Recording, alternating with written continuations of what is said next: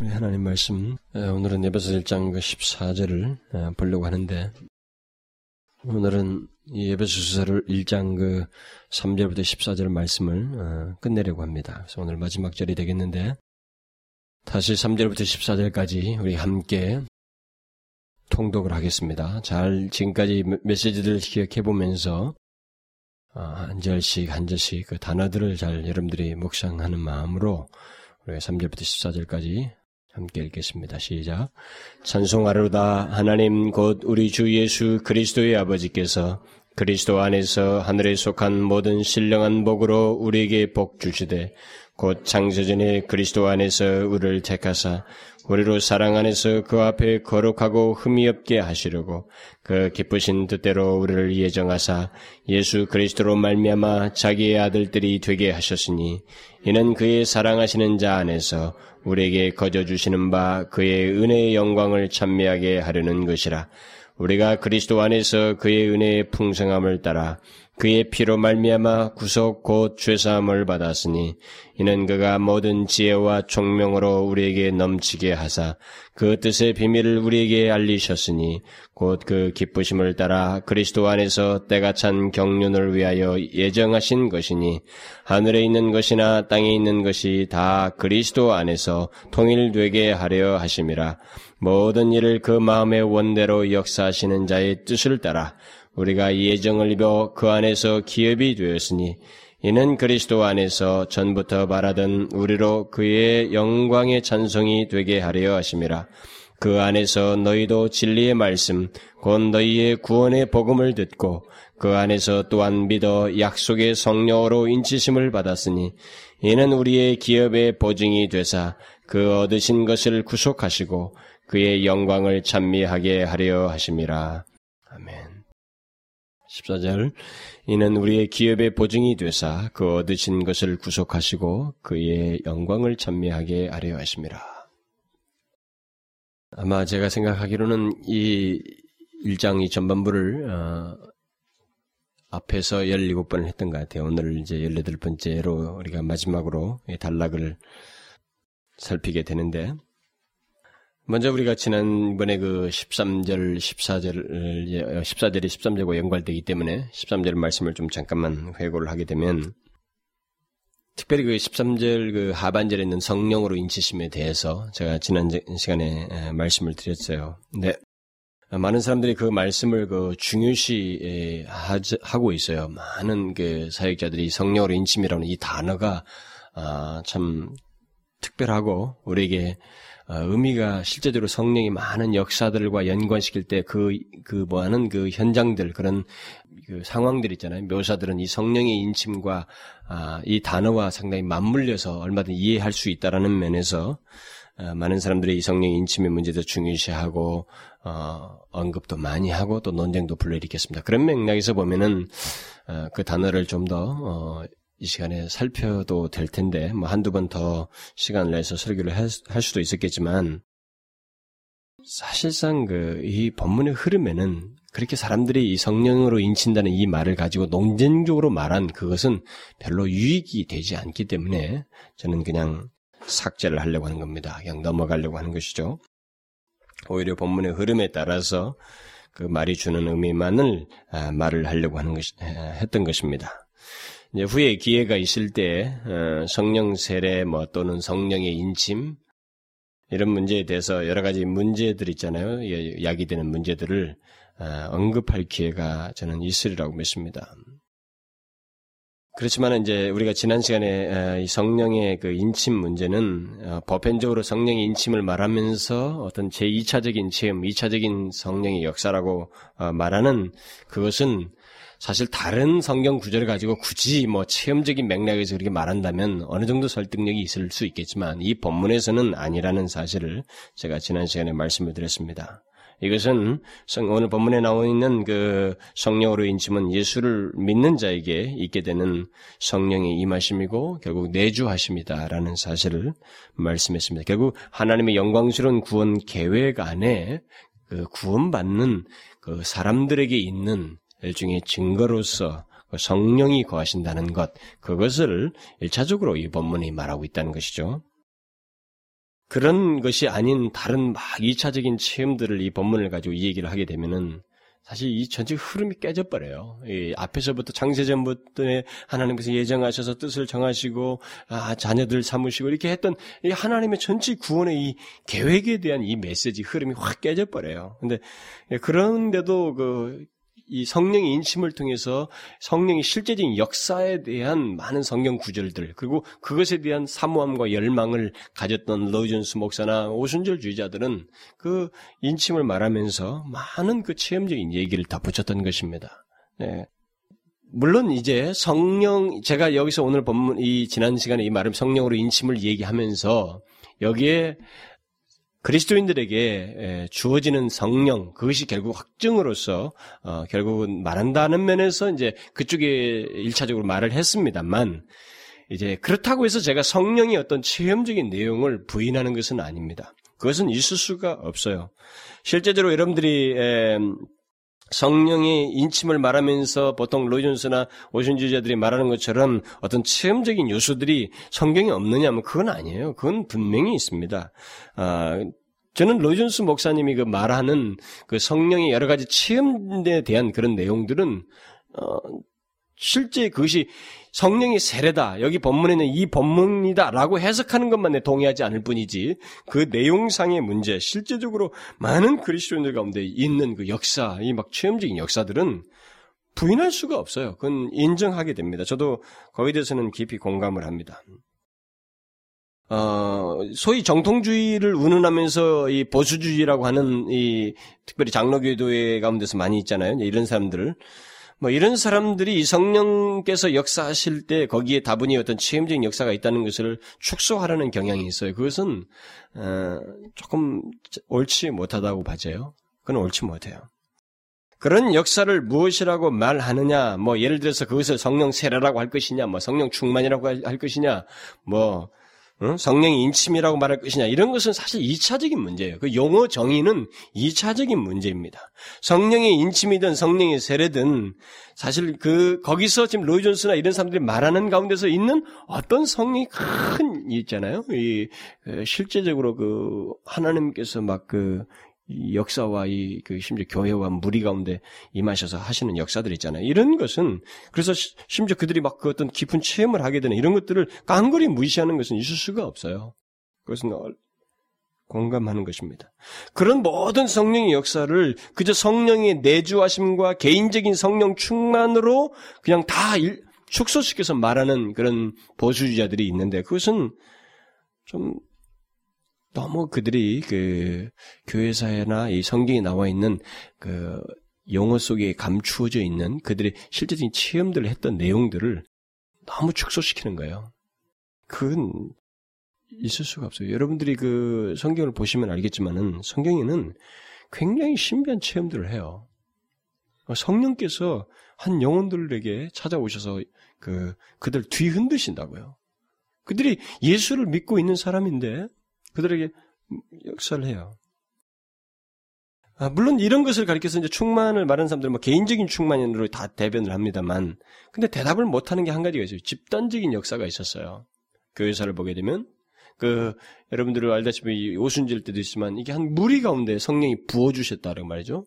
예, 그런 것이 있었어요. 근데 거기에 그들이 이제 어떤 그 지난 시간에 그 책을 얘기를 하면서 그 어떤 구원의 확증으로서 하나님의 백성됨을 나타내는 가시적인 표시로서 초대교회에 있었던 것을 얘기했지만 그들이 그런 가운데서 체험을 수반해요.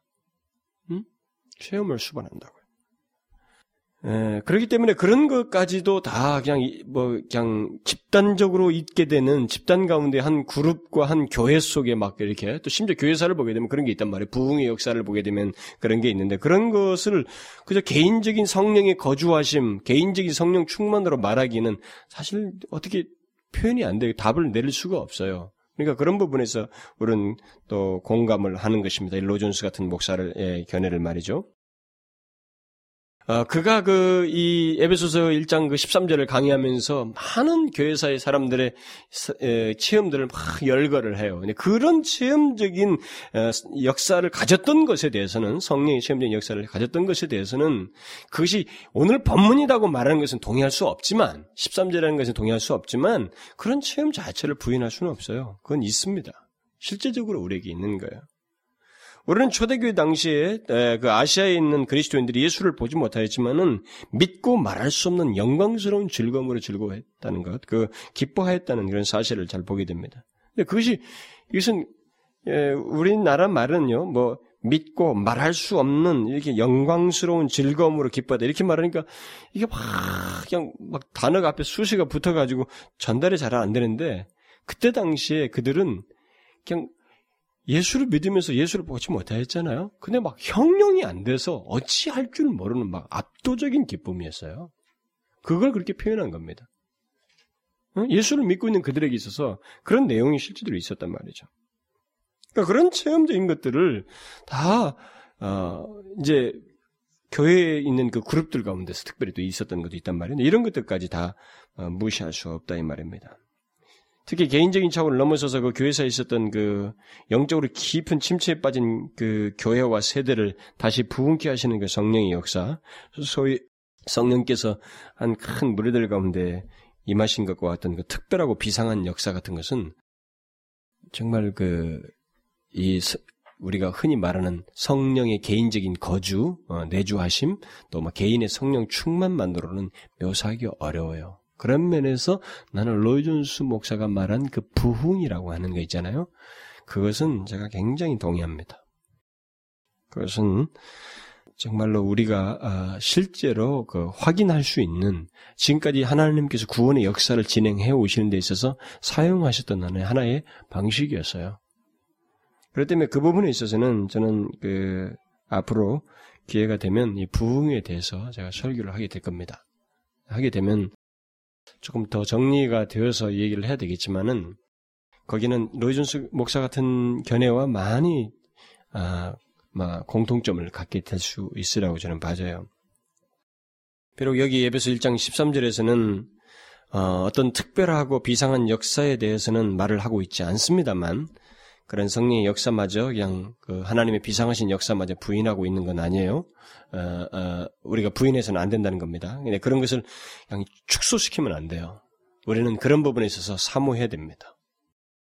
나는 이 조국 교회를 바라보면서 하나님께서 처음에 그 어, 장대인 교회를 중심으로 해서 이렇게 평양의 한 그룹 가운데 크게 임하셨던 그 실제적인 역사들은 그건 집단적이거든요. 그 소위 우리가 부흥이라고 할 수 있는 거예요. 그 하나님께 성령께서 한 무리 가운데 집단적으로 일어난 역사예요.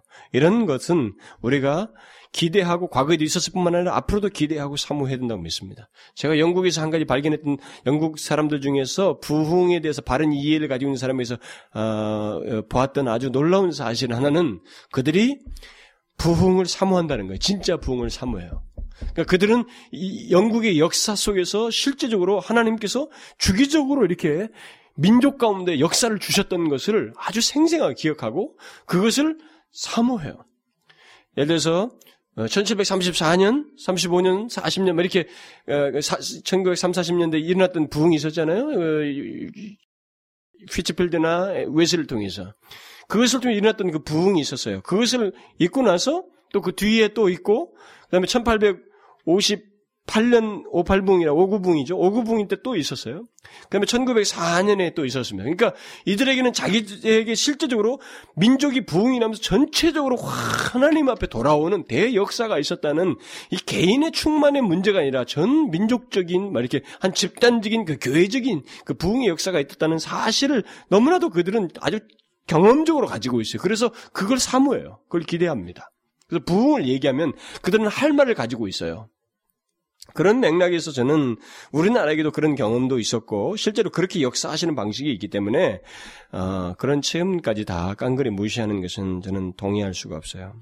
그러니까 다소 저는 이 보수적이고 전, 통적인 견해를 가지고 있으면서도 어, 이런 그 로이존스가 말하는 부흥에 대한 이런 견해들은 어, 동의를 하는 겁니다.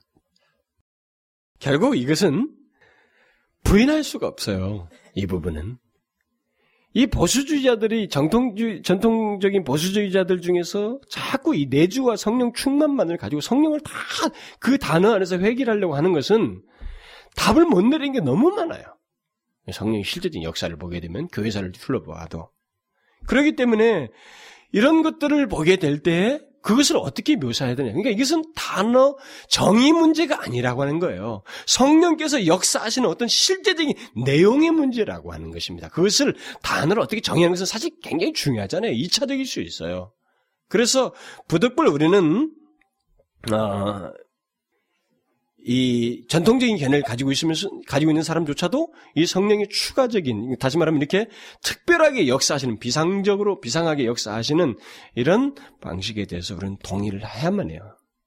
우리나라의 복음도 사실 그렇게 해서 시작되었고 예, 그것은 또 그것은 저는 사모해야 된다고 믿습니다. 우리가 그것을 지속적으로 사모하고 나는 교회를 깨우시고 이 민족을 깨우시기 위해서는 하나님께서 그런 큰 임재와 역사가 임하심이 부어주심의 역사가 저는 있어야 된다고 믿어요. 어, 영혼들이 막 회심하는 역사, 많은 예수를 알지 못하는 사람들이 회심하는 역사에서뿐만 아니라 잠자는 교회들 있잖아요. 아, 영적인 깊은 수면 상태에 들어가서 하나님을 알지 못한 이들에게 하나님께서 은혜를 부어주시는 그 집, 집단 전체를 깨우시는 일을 하기 위해서 하나님의 그 부어주심, 일종의 소위 부흥이라고 하는 역사가 있어야 된다고 해요. 그것은 그 소위 어떤 사람들처럼 조직을 이렇게 만들고 뭐 이렇게 이렇게 하기 위해서 어, 서로가 어떤 프로그램을 따져서 이렇게 이렇게 이렇게, 하면 아, 그런 역사가 일어난다고 하는 그런 부흥의 또 다른 주장인 그 찰스 피니 같은 견해에 따라서 예, 부흥주의라고 하죠. 이런 방법론을 가지고 어, 진짜 부흥이 일어나는 건 아니에요. 그것은 어디서 알 수 있냐면 그렇게 해서 사람들을 많이 모아봤는데 거기에 진정한 회심의 역사가 일어나지 않냐고 하나님의 영광이 크게 임하셔서 그 영광에 대한 압도되는 것 그리고 그 영광을 지극히 중요하게 구하는 실제적인 아주 생기 넘치는 하나님이 직접 임하셔서 역사하신다고 하는 그 증거들이 없기 때문에 그래요. 이런 실제적인 내용이 없기 때문에 부흥을 자꾸 인간의 방법에 의해서 된다라고 하는 이 견해는 부서져야만 합니다. 그래서 수면 상태에 있는 교회를 깨우고 또 이렇게 전혀 예수를 알지 못하는 영혼들이 와서 하나님 앞에 회심하는 그런 영적인 그 대역사, 많은 사람들을 깨우는 대역사를 위해서 하나님께서 부흥케 하시는 그런 역사가 있어야 됩니다. 우리는 그것을 사모해야 돼요. 저는 하나님께 구해야 된다고 믿습니다. 그래서 제 일생 중에 하나님께서 그런 일이 있으면 더 좋겠죠. 로이존스가 얼마나 그걸 보고 싶었는 줄 알아요? 영국에서. 근데 저는 영국에 가니까 이해가 되더라고요. 영국에 가보니까, 하, 진짜 이해가 되더라고요. 다 자는 거 있죠. 아, 제가 앵그리칸 처치에 갔는데 놀랬어요. 뭐 요즘은 막, 그러니까 앵그리칸 처치가 살아나고 성공회가 살아나기 위해서 어떻게 방법을 쓰냐면 이제 오순절을 자꾸 모방하는 거예요. 팍 박수 치면 절대 그러지 않았어요. 그 역사적으로 그들이. 근데 우순절적으로 하는 거예요. 막 액티브하게 하고 뭐 소위 뭐 오픈 뭐 서비스 비슷하게 말이죠. 열린 예배 중에 그런 비슷한 막 하고 있는 거예요.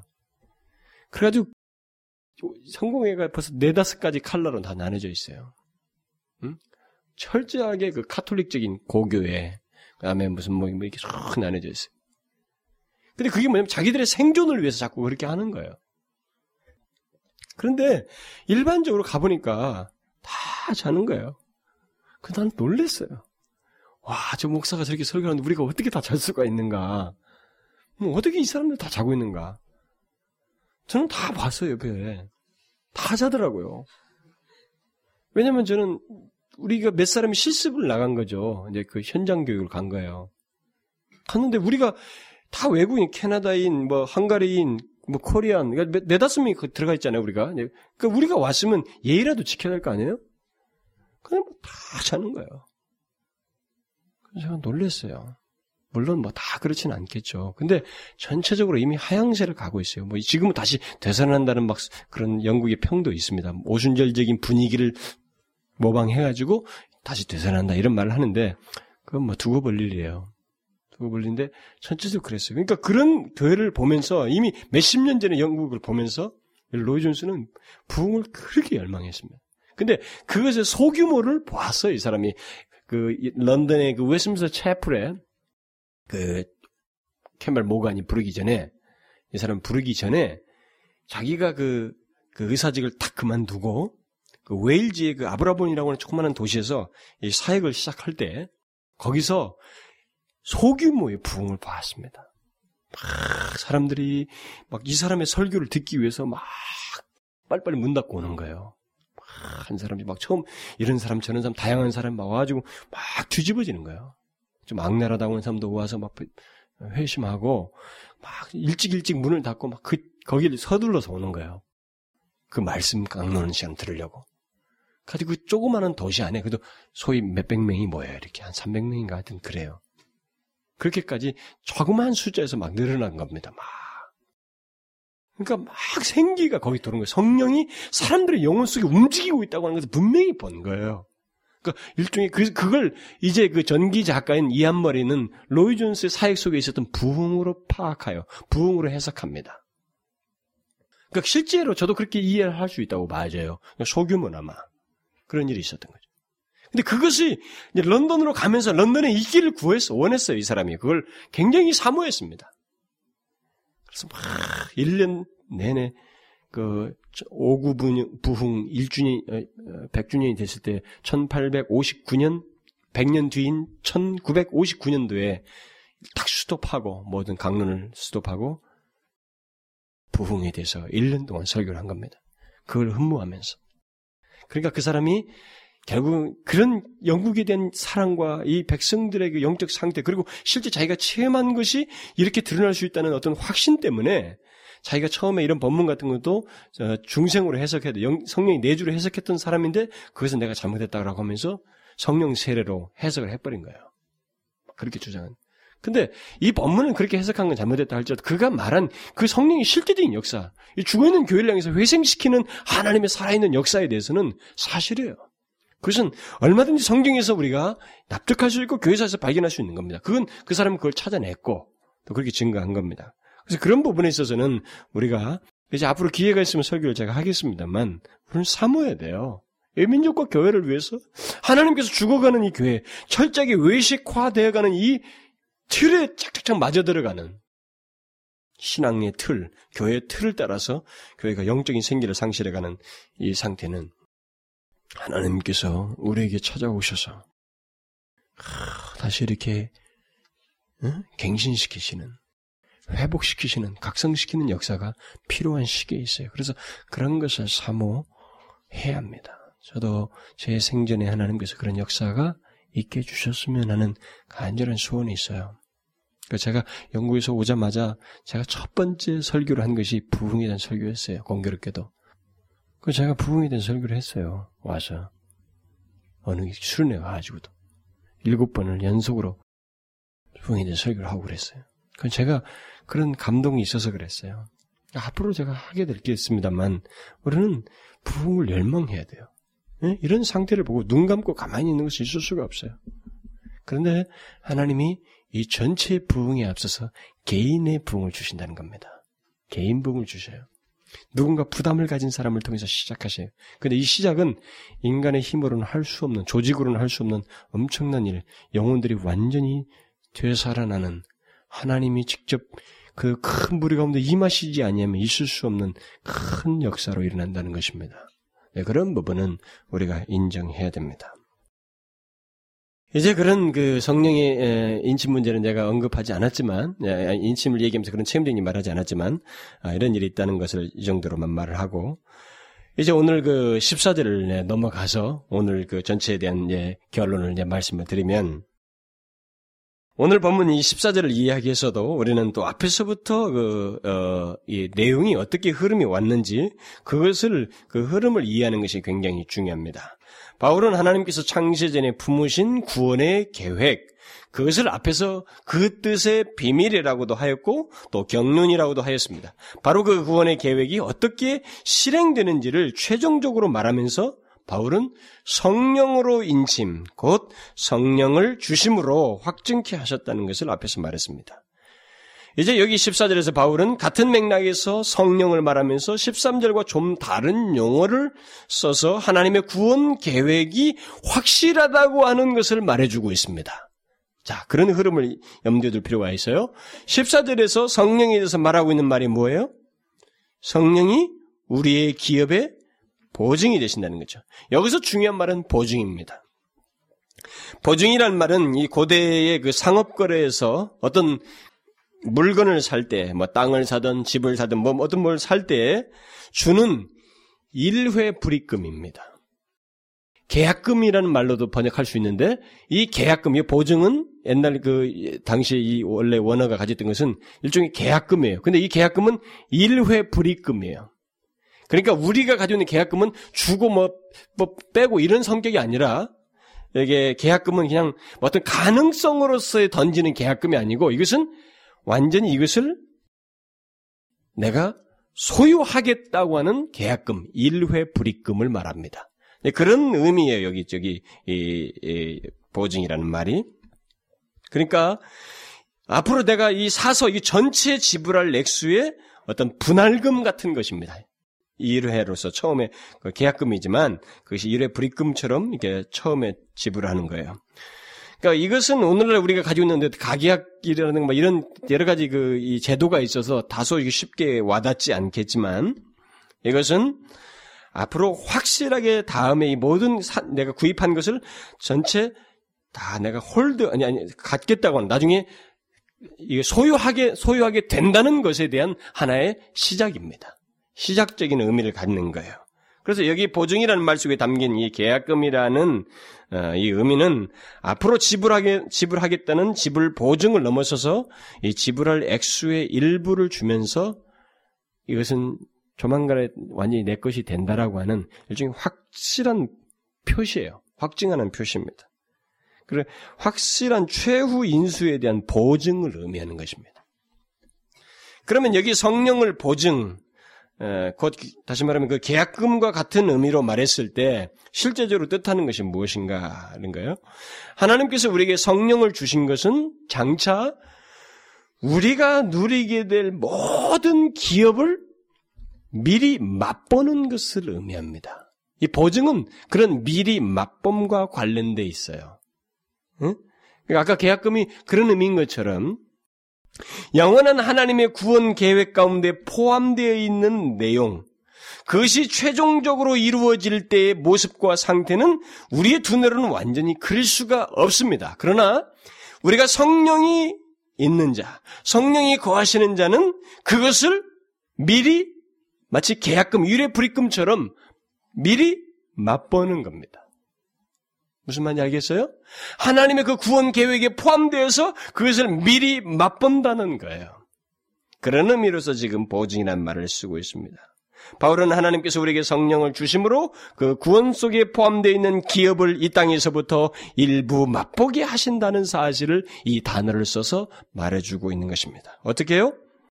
성령을 통해서 우리의 기업의 보증이신 성령을 통해서 말입니다. 그래서 로마서 8장 같은 게 보면 이것과 관련된 성경 구절들이 있는데 예수를 죽은 자 가운데서 살리신 이의 영이 그 성령이죠. 성령이 너희 안에 거하시면 그리스도 예수를 죽은 자 가운데서 살리신 이가 너희 안에 거하시는 그의 영으로 말미암아 너희 죽을 몸을 살리시리라. 자, 성령이 우리 안에 거하시는 것이 어떤 보증이 된다는 거예요? 우리의 죽을 몸을 살리시게 될 것, 살릴 것에 대한 보증이 된다라는 것입니다. 성령께서 우리 안에 거하신다는 사실이 앞으로 우리에게 일어날 그 완전한 일, 완전한 우리의 몸이 사는 것에 대한 보증이 된다라는 것입니다. 우리의 몸마저 완전히 죄로부터 구원받을 날이 임박하고 있다라는 것입니다. 그것에 대한 보증이 바로 우리 안에 거하시는 성령이시다. 하나님은 그 일이 반드시 또 완전히 있을 것을 보증하기 위해서 그 일이 있기에 앞서서 성령을 우리에게 주심으로써 보증하시는 거예요. 확증하시는 거예요. 그러니까 어, 미리 맛을 보게 하시는 거예요. 미리 갖게 하신다는 거죠. 그러니까 성령께서 우리 안에 계신다는 것은 우리가 얻게 될 하나님의 모든 복락에 대한 모든 기업에 대한 보증이에요. 또 바울은 우리 곧 성령의 처음 익은 열매를 받은 우리까지 속으로 탄식하여 양자될 것, 곧 우리의 몸의 구속을 기다리느니라 이렇게 말했습니다. 이런 말은 우리 안에 성령이 계신다는 것이 앞으로 이루어질 양자될 것, 곧 우리의 몸의 구속, 영화롭게 우리 몸이 영화롭게 되는 것에 대한 보증이라는 것입니다. 바울은 우리가 성령의 처음 익은 열매를 받았다라는 말을 함으로써 장차 우리가 받을 기업인 다시 말하면 그 완전한 수확을 예상케 하는 일부 곧 첫 열매를 맛보고 있다는 사실을 말해주고 있습니다. 여러분들 이것이 이제 어, 여러분들에게 어떻게 사실인지에 대해서는 어, 조금은 내 뒤에 조금은 제가 부언을 하겠습니다만 이것을 확인할 필요가 있어요. 이 본문은 엄청난 내용을 이제 다 앞에서 읽은 다음에 정말 놀라운 사실로 여기서 결론을 내려주고 있습니다. 여러분 첫 열매라는 게 뭐예요? 일반적으로 첫 열매라는 것. 첫 열매라는 것은 밭에 다 익은 전체 열매 중에 일부입니다. 그러니까 많이 열매 많이 열매를 맺은 것에 대한 그 하나의 그 맛을 보는 것과 똑같은 건데 성령이 거주하는 우리는 그것을 여기서 미리 맛보는 거예요. 그 전체 수확이 수확할 곡식이 있는데 그 중에 첫 열매를 이게 있잖아요. 이것을 우리가 어 직접 뭐 옛날에 뭐 찐살 하듯이 뭘 하든 이렇게 하여튼 이 쌀을 맛보는 거예요. 매년 농사를 하지만 처음에 농사는 농, 이 농꾼에게 있어서는 이게 마지막 이번 금년에 심은 첫 번째 그걸 한번 맛보는 것은 아주 이 사람에게 새로운 것입니다. 근데 이런 첫 열매 이, 이 맛은 뭐예요? 결국 여기 앞으로 거두들 모든 수확의 그 열매 똑같은 맛입니다. 이제 그런 의미를 지금 쓰고 있어요. 이첫 열매라는 거. 성령과 관련해서 쓰고 있는 건 바로 그겁니다. 그러니까 성령이 거하는 자는 이 땅에서 하늘 맛보기를 한다는 거예요. 하늘에서 있게 될 그 기업을 맛보게 된다는 것입니다. 그러면 성령이 거하심으로써 그 하늘을 맛본다. 다시 말하면 기업을 맛본다고 할 때 어떤 것을 있는가? 우리는 하늘을 누리는 것이 무엇을 의미하는지에 대해서 아주 제한적으로밖에 여기서 확인할 수는 없습니다. 뭐 그렇게 완전히 그것을 확인할 수는 없어요. 현재 우리가 맛보는 것, 이것과 장래의 완전함을 비교한다는 것은 사실 불가능해요. 네? 현재 우리가 맛보는 것과 장래 그 완전함을 비교한다는 것은 불가능합니다. 단지 우리는 예, 성경이 묘사하고 있는 것들을 가지고 이제 생각해 볼 수 있습니다. 성경이 말하기를 이래서요. 야, 마음이 청결한 자는 하나님을 볼 것이다. 이것은 이 땅에 사는 그리스도인에 대한 말씀입니다. 그렇죠? 그러나 이 땅에서 하나님을 본다는 것은 그것이 하나님의 영광을 보는 것을 의미한다고 할지라도 장차 하나님을 지, 직접 대면하여서 볼 것에 비교하면 어떻게 해요? 정말 아주 미, 작은 맛보기에 불과한 거예요. 그렇죠? 하나님을 본다. 우리는 성령이 내주하심을 통해서 그런 맛보기를 할 수 있어요. 우리가 하나님을 완전히 본다는 것, 그것은 어, 이 땅의 상태와 이 땅의 그 사고구조를 가지고는 도저히 할 수 없지만 그 하나님을 보는 것이 무엇인지를 우리는 이 땅에서 성령을 통해서 맛볼 수 있어요. 아주 미미하게나마. 장차 우리가 얻게 될 그 기업 또 하늘의 복이 여러분 어떤 것들이 있겠어요? 이런 하나님을 본다라는 이런 그런 앞에 대표적인 말씀 말고도 이런 뭘 있겠어요? 하나님과 관련된 수많은 것들을 우리는 생각할 수 있습니다. 하나님의 거룩하심을 아는 것, 또 하나님의 영광과 그 거룩하심을 직접 내가 봄에도 불구하고 같이 공유하고 거기에 같이 하나님과 교제하는 자리에 있는다는 것, 또 하나님의 성품과 성품이 뭐 한두 가지예요. 하나님의 성품이 여러분 성경을 보시면 시편 기자든가 이 성경에 기록된 하나님에 대한 뭐 인자심 무슨 뭐 이런 게 있잖아요. 선하심 이런 성품들을 여러분 그건요 우리가 가지고 있는 인간이 가지고 있는 정서 그리고 우리가 깨달을 수 있고 파악할 수 있는 영역 안에서 인간 묘사입니다. 응? 인간적 표현이에요. 그러니까 하나님의 성품이라고 하는 것은 사실 성경에 기록된 모든 용어로도 다 헤아릴 수가 없어요. 그런데 그런 하나님의 성품을 알고 소유한다는 것, 하나님의 기쁨을 공유한다는 것, 하나님의 사랑을 함께 한다는 것, 이런 것들은요, 우리가 얻게 될 하늘의 기업입니다. 우리는 이 세상의 가치와 판단으로서는 그것을 정말로 잴 수가 없어요. 잴 수가 없습니다. 그러나 우리는 성령으로 말미암아 그것들을 여기서 아주 일부를 맛보는 겁니다. 어떻게 맛봐요, 여러분? 그것을 우리가 아는 거예요. 예수 믿는 사람들이 성령이 거하신 자들만 그걸 알아요. 예수를 안 믿으면 도저히 그걸 알 수가 없는데 우리가 알고 하나님의 사랑을 소유하고 하나님의 기쁨을 맛보고 주의 거룩하심을 쫓고 그 거룩하심을 우리도 갖고 그 거룩하심을 계속 구하고 주의 영광 보기를 구하고 이게 이 땅에서부터 있는 거예요. 성령이 거하신 자에게. 그래서 여러분 그 고린도 후서에 보면은 바울이 이런 말 하는 겁니다. 우리가 다 수건을 벗은 얼굴로 거울을 보는 것 같이 주의 영광을 보매 저와 같은 형상으로 화하여 영광으로 영광에 이르니 곧 주의 영으로 말미암다. 이것도 주의 영으로만 현재 주의 영으로 말미암아 곧 성령이 거하는 자는 그로 말미암아서 거울을 보는 것 같이 희미하게나마 주의 영광을 본다 이렇게 말하고 있습니다. 우리는 현재 그야말로 그림자를 보듯이 하나님의 영광을 보고 그것을 맛보기를 하고 있는 것입니다. 그러나 장래는 어떻게 된다는 거예요? 우리가 유명한 그 고린도서 13장 끝부분에 가보면 우리가 이제는 거울을 보는 같이 힘이 하나 그때는 얼굴과 얼굴을 대하여서 볼 것이요 이제는 내가 부분적으로 하나 그때에는 주께서 나를 아신 것 같이 내가 온전히 알리라 그렇게 말하고 있어요. 장래에는 우리가 얼굴과 얼굴을 대하듯이 주를 봅니다.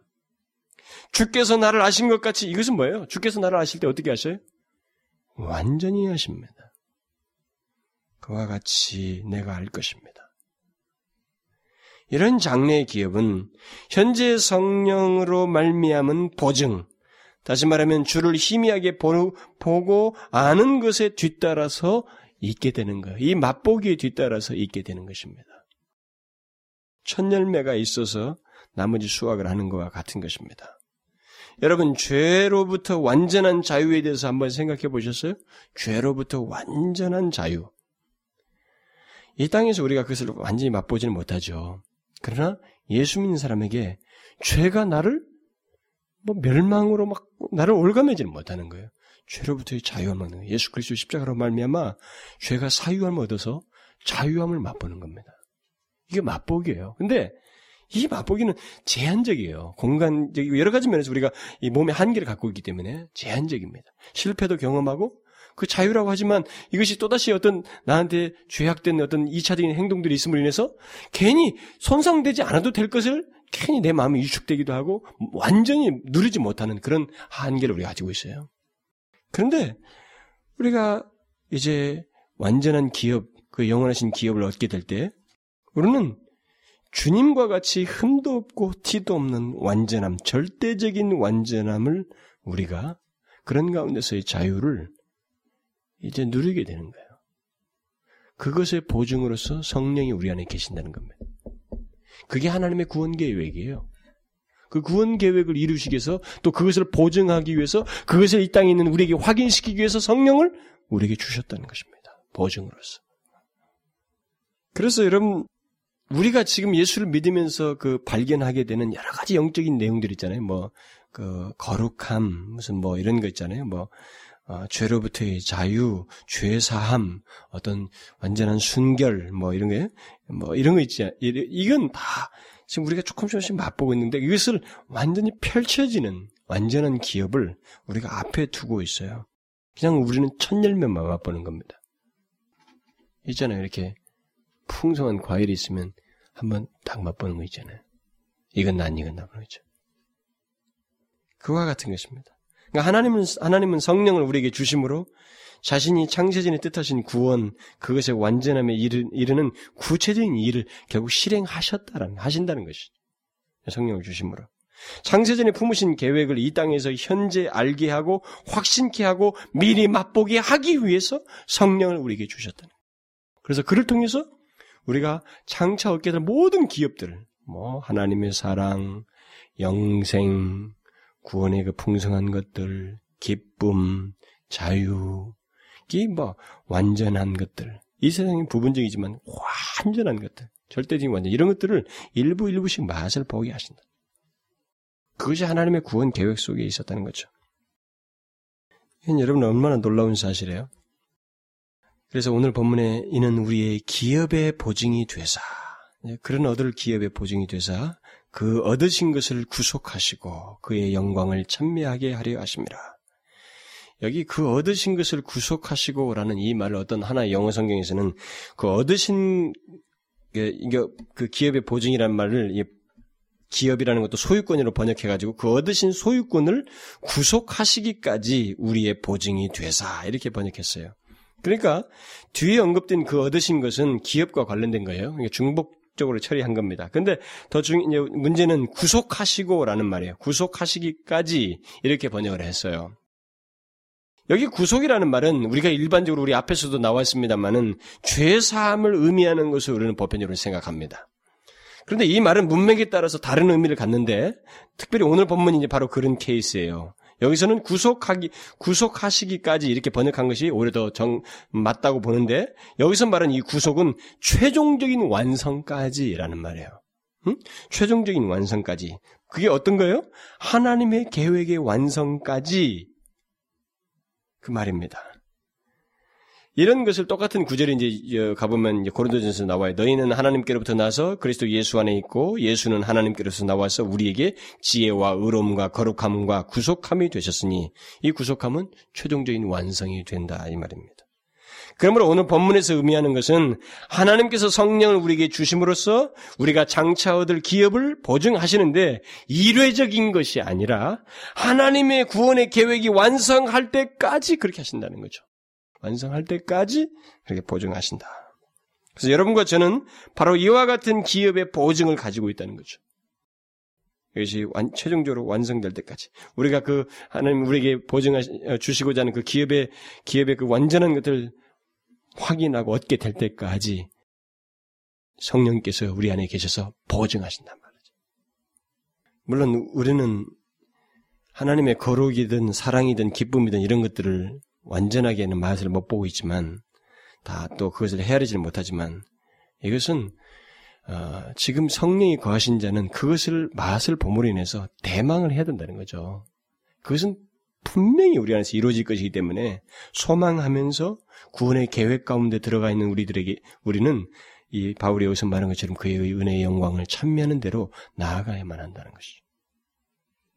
여러분 하나님은 어, 오늘 본문에서 이제 말하는 것처럼 이, 이 성령을 통해서 기업을 완성하시기까지 하나님은 창세전에 계획하시고 마음을 품으신 것에서부터 시작해서 그것을 최종적으로 완성할 때까지 모든 걸 진행하기에 부족하면 모든 것을 다 세우셨어요. 어? 최종적인 완성이 이르기까지 성령을 우리에게 주셔서 보증 보증으로서 주셔서 그것을 이루실 때까지 모든 것을 계획 가운데 두셨습니다. 하나님의 구원 계획은 엄청난 것이에요. 이것을 진행해 오신 거예요. 창세전부터 나라고 하는 사람에 대한 구원을 계획하시고 선택하셨던 이것을 이렇게 이렇게 진행해 오시고 현재가 있게 하셨는데 현재 성령을 주셔서 나라고 하면 이 보증을 주시는데 맛을 보게 하시는데 이 맛은 이제 장차 얻게 될 영원한 기업에 대한 맛이에요. 근데 그것을 최종적으로 얻게 될 때까지 이분은 계속 내게 있어서 보증자로서 계시는 거예요. 응? 완성할 때까지. 그러면 전체를 이 우리 이 단락을 한번 이게 어, 회고를 해보십시오. 가만히 한번 생각해 보면 너무 놀라운 거예요. 하나님 아버지, 성, 성자 예수 그리스도, 성령 하나님이 각각 우리의 구원을 위해서 일을 맡으시고 창세전부터 현재까지 그리고 그것이 최종적으로 완성될 때까지를 한 시, 이 모든 시제를 과거, 우리에게 있어서는 과거라고 할 수 있죠. 과거, 현재, 미래 시제를 하나님의 시제 속에서는 한 시제로 묶어서 계획하시고 두셨다는 겁니다. 그것을 반드시 이루신다는 거예요.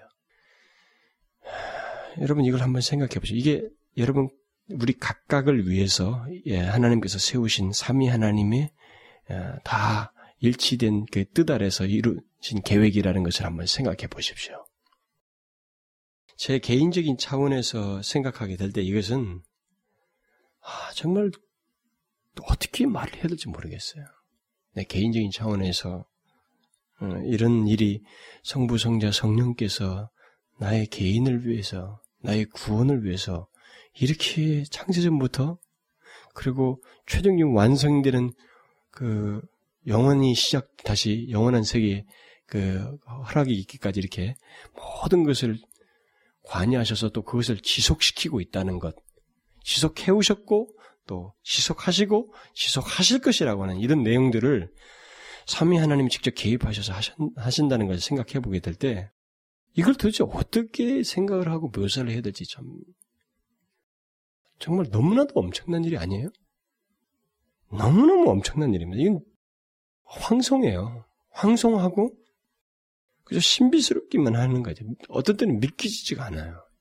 이걸, 이걸 체험해본, 이걸 확인한다는 것이, 내 몸소 확인한다는 것이 정말 믿기지. 근데 그것은 지금 미리 맛봄을 통해서만 보기 때문에 사실 그런 생각이 들 수도 있어요. 도저히 형용이 안 되는 거죠.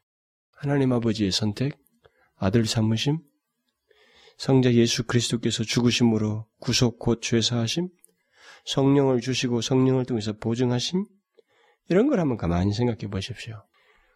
우리의 구원을 말하는 이 말씀들 속에서 어떤 빈틈이 있는가 한번 보십시오. 우리가 지금까지 살펴본 이 에베소서 1장 3절부터 14절 사이에 우리의 구원을 위한 성부, 성자, 성령 하나님의 이 구원의 계획 속에 어떤 빈틈이 있는가 한번 보세요. 없어요. 나는 도저히 못 찾겠어요. 그리고 하나님께서 이 주시고자 하는 이 구원에 거기에 어떤 흔들릴 가능성이라도 있는지 한번 보세요. 응? 어떤 그런 가능성을 두고 말하는 것이 있는가 보라고요. 전혀 엿볼 수가 없습니다. 너무너무 완전해요. 너무너무 확고합니다. 그리고 너무너무 철저해요. 그리고 너무 지혜가 넘칩니다. 괜히 나는 이 바울이 여기서 뭐 찬송하리로다, 은혜 영광이 참면, 이게 저는 10분, 100분 정말 이해가 되는 거예요.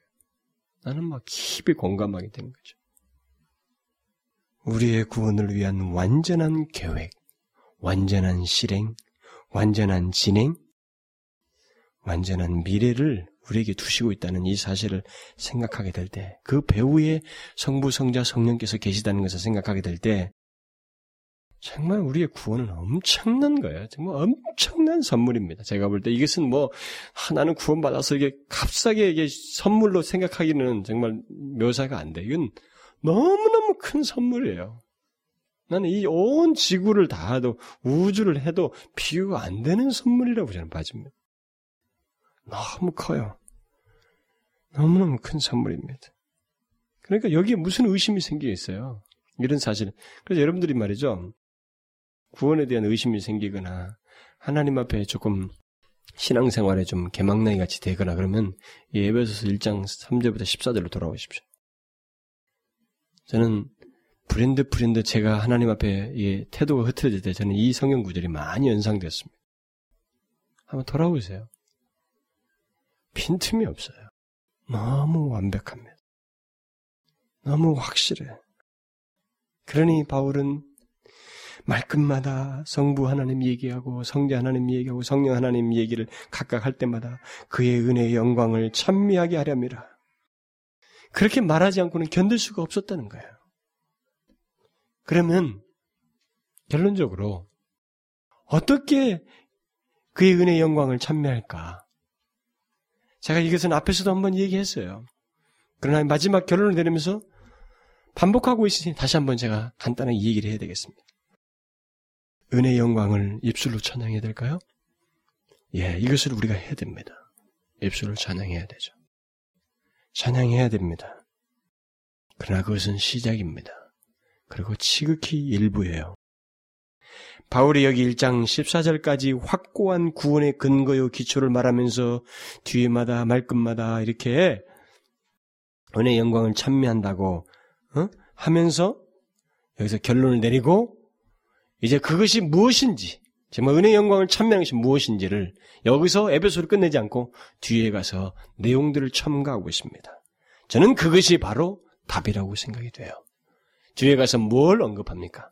구원에 대한 조금 기도와 기, 구원에 대한 얘기를 설명하고 또 뭐 여기 교회 뭐 이런 것들 언급하고 또 교류적인 게 좀 나옵니다. 근데 1차적으로는 이 모든 흐름은 가장 중요한 틀은 1장 1절부터 3절부터 14절이에요. 이것을 말하고 나서 뒷부분에 가서 은혜 영광을 찬미해야 된다고 하는 이 내용에 해당되는 것을 무엇으로 주로 묘사하고 있어요? 입술의 찬양입니까? 결국은 우리의 전 인격적인 삶이에요, 삶. 음? 그걸 얘기하고 있어요. 그것이 여러분들이 가보면 사장부터 이제 다 나오는 거예요. 음? 거기서부터 그는 나의 전 삶을 다 하나님 앞에 드리는 것. 그것이 결국은 그래서 하나님 앞에 거룩한 삶을 구별된 삶을 사는 것이 감사하는 삶이요 그의 은혜의 영광을 찬미하는 삶이라는 것을 이제 말해주고 있습니다.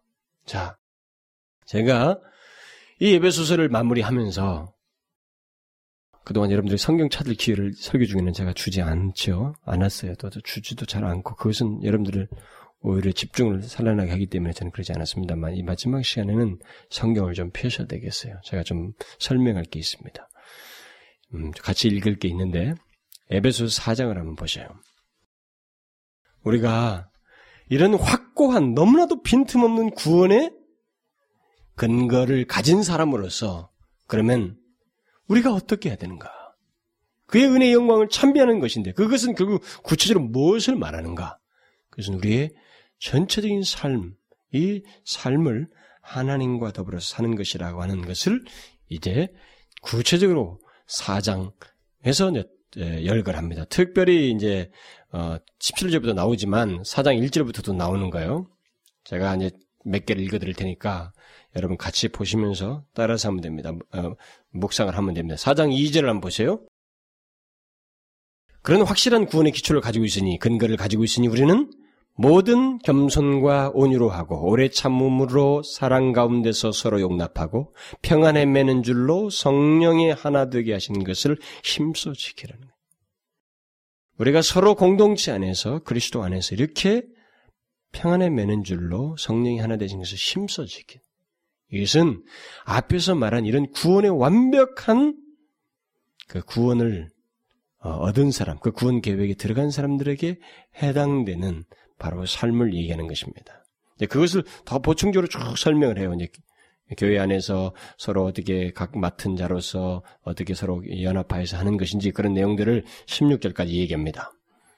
그 다음에 여러분들이 그 10, 그 7절을 보시면 그러므로 내가 이것을 말하며 주 안에서 증거하노니 이제부터는 이방인이 그 마음에 허망한 것으로 행함같이 너희는 행하지 말라. 이런 삼위 하나님을 통한 구원의 확실한 근거를 가진 사람은 이방인들과 같이 이방인들이 행한 것처럼 행해서는 안 된다는 거죠.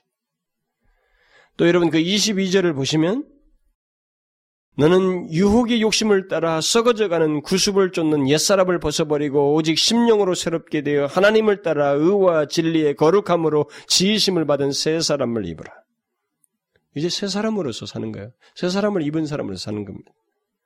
그리고 25절을 상반절을 보면 그런즉 거짓을 버리고 각각 그 이웃으로 더불어 참된 것을 말하라. 또 26절을 보면 분을 내어도 죄를 짓지 말며 해가 지도록 분을 품지 말고 마귀로 틈을 타지 못하게 하라. 도적질하는 자는 다시 도적질하지 말고 돌이켜 빈궁한 자에게 구제할 것이 있기 위하여 제 손으로 수고하여 선한 일을 하라. 계속 무릇 더러운 말은 너희 입 밖에도 내지 말고 오직 덕을 세우는데 소용되는 대로 선한 말을 하여 듣는 자들에게 은혜를 끼치게 하라. 하나님의 성령을 근심하게 하지 말라. 또 여러분 거기 그 31절을 보면 너희는 모든 악독과 노함과 분냄과 떠, 떠드는 것과 회방하는 것을 모든 악의와 함께 버리고 서로 인자하게 하며 불쌍히 여기며 서로 용서하기를 하나님이 그리스도 안에서 너희를 용서하심 같이 하라. 1절을 보시면 그러므로 사랑을 입은 자녀같이 너희는 하나님을 본받는 자가 되고 이게 아주 중요한 말이 되겠죠? 앞에서 사랑을 입었잖아요. 삼위 하나님. 그런 사랑을 입은 자 같이 너희는 하나님을 본받는 자가 되고 그리스도께서 너희를 사랑하신 것 같이 너희도 사랑 가운데 행하라. 또 여러분 3절을 보면 음행과 온갖 더러운 것, 더러운 것과 탐욕은 너희 중에서 그 이름이라도 부르지 말라.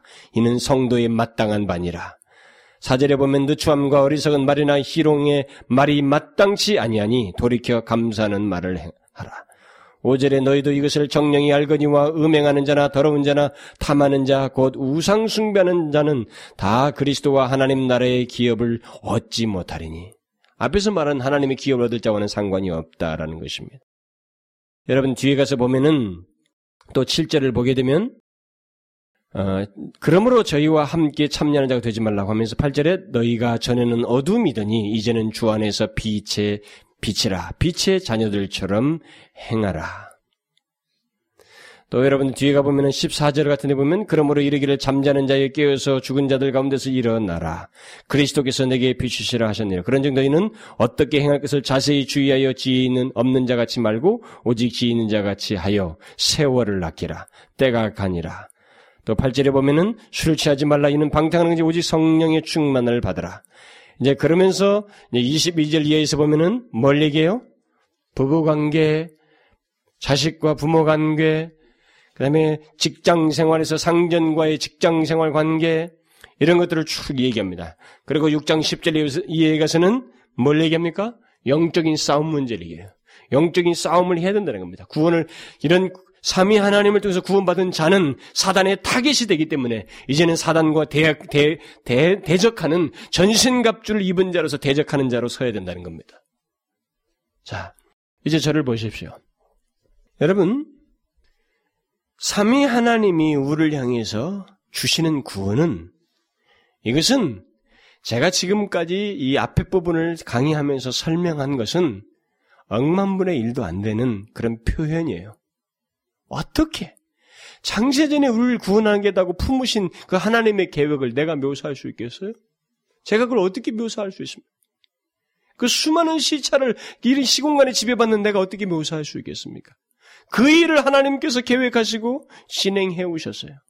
그것을 확실하게 하기 위해서 나로 하여금 죄로부터 자유케 하기 위해서 죄를 없이 하시는 근거를 예수 그리스도를 이 역사상에 세우셔서 행하셨습니다. 죽게 하심으로.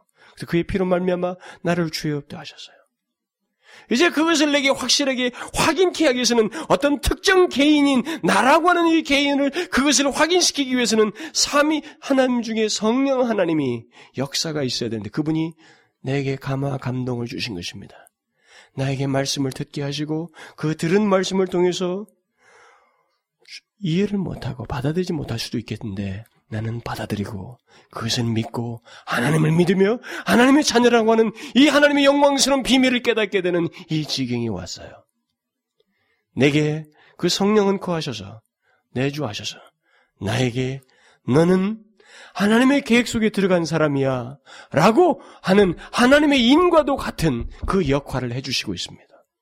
그뿐만 아니라 이것은 너를 하나님의 자녀라고 말하는 것을 끝나지 않는다. 너에게는 장차 있을 영원한 기업이 있다. 하나님께서 너를 계획하셨을 때는, 너를 자녀로 삼으셨을 때는 이 땅에 있는 것으로 끝이 아니다. 너를 향해서 엄청난 계획을, 하나님의 무궁한 그 기업을 준비하고 계신다. 그 기업은 네가 지금 이제 맛보는 것이 있는데, 이 맛본 것은 아주 일부이다. 그것을 너희가, 너가 완전히 맛볼 때까지 나는 너 안에서 보증이다. 완성될 때까지. 계속 맛보는 일부를 맛보게 하는 보증이다. 라고 하는 사실을 말씀해 주시고 있어요. 이걸 어떻게 다 묘사할 수 있어요? 우리를 향한 하나님의 구원의 무궁은 어떻게 형용할 수 있습니까? 아무 말 못해죠? 저는 할 말이 없어진다고 맞아요. 오히려 이런 걸 알면 알수록 입이 다물어진다고요. 응? 근데 바울은 그렇습니다. 나는 이런 말을 하면서 주를 먼저 찬양하지 않고는 말을 할 수 없어. 라고 하는 심정으로 찬송하려다. 하나님 아버지께. 라고 하면서 그의 은혜의 영광을 찬미하고 있습니다. 그것이 진실로 나를 향한 구원의 계획이 그 무궁하신 은혜와 사랑의 배경 속에 이루어진 것이 사실이라면 또 그것을 믿고 있다면 그 혜택자라고 하면 그 사람은 마땅히 그의 은혜 영광을 찬미하게 될 것인데 그것을 어떻게 하는가? 입술로만 예배당에서만 하는 것이 아니라는 것입니다. 제가 조금 전에 좀 읽어줬던 것처럼 4장, 5장, 6장에 나와 있는 것처럼 전 삶을 하나님의 자녀답게 사랑, 사랑을 입은 자답게 살아가는 거예요. 그래서 나를 삶을 통해서 하나님을 영화롭게 하는 것입니다. 하나님의 영광을 드리는 것입니다. 그의, 그의 은혜의 영광을 찬미하는 것입니다. 실제로 주의 영광을 나타내는 것이 이 예배소서에서 말하는 그것이 궁극적으로 있는 것이 이 예배소서 말하는 핵심적인 진리 중에 하나예요.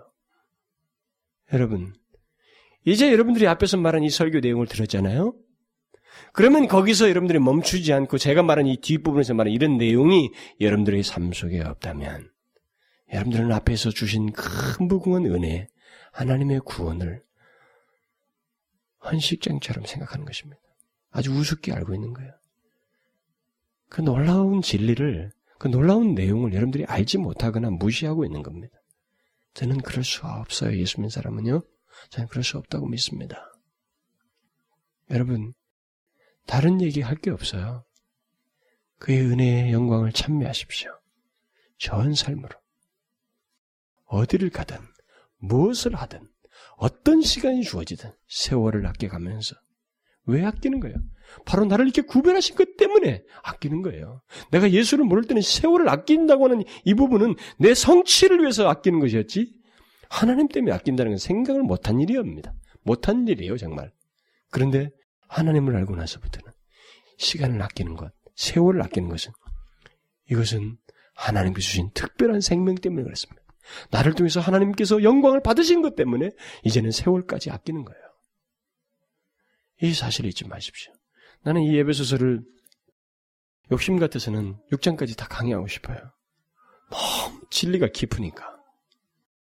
근데 일부 마음이 있어요. 그러나 일부 마음은 계속하지 않고 2장 1절부터 한 10절 정도에 있는 구원의 그 내용 얘기하고 또 4장 이, 이 끝부분에 있는 이 그 구원의 삶에 대한 얘기를 좀 하고 6장 제일 뒷부분에 나오는 영적인 마귀의 싸움 문제를 몇 개의 단락을 발췌해 가지고 어, 연결시켜서 설교를 했으면 하는 그런 마음이 있어요. 근데 아직 확증을 못 하였어요. 어쨌든 여러분 결론이 여러분들에게 분명해요. 뭐 어떻게 해요? 이런 말을 묻지 마세요. 저는 하우에 대해서 충분히 말했습니다. 우리는 다른 사람입니다. 우리는 완전히 달라요. 내 스스로 때문에 한게 아니라 성부와 성자와 성령이 나 같은 자를 별도로 이렇게 값비싼 대가를 지불하시면서 또 사랑하시면서 막 기뻐하시면서 구별해버렸기 때문에 너무 달라요. 너무 다릅니다. 그렇다면 이 다름은 나를 위해서 나를 기쁘게 하는 다름이 아닙니다. 이것은 하나님을 위한 주의 영광을 위한 구별이고 다름입니다. 이걸 잊지 마십시오. 그래서 지금부터 여러분들의 인생은 오직 그것을 향해서 나아가야 돼요. 시간이든 환경이든 직업이든 공부이든 무엇이든 다 그쪽을 향해서 나가야 됩니다. 제 말을 이해 못하는 사람은 더 성경을 보십시오. 하나님의 크신 은혜를 더 헤아려 보십시오. 뭐 하나님의 독재자네 어쩌자네 이런 말도 딱 싹 입이 싹 사라집니다. 사라져요. 말이 없어져요. 내가 받은 게 더 큰데 무슨 그분을 향해서 독재자이고 뭐고 어떻다고 이런 말을 할 수 있어요? 아니에요. 너무너무 큰 것을 나에게 주었어요. 영원히 변색되지 않는, 변질되지 않는 확고한 영생을 주셨습니다. 구원을 주셨어요. 그 중에는 예수 그리스도의 죽으심이라고 하는 대가가 기저에 깔려 있습니다. 이걸 잊지 마십시오.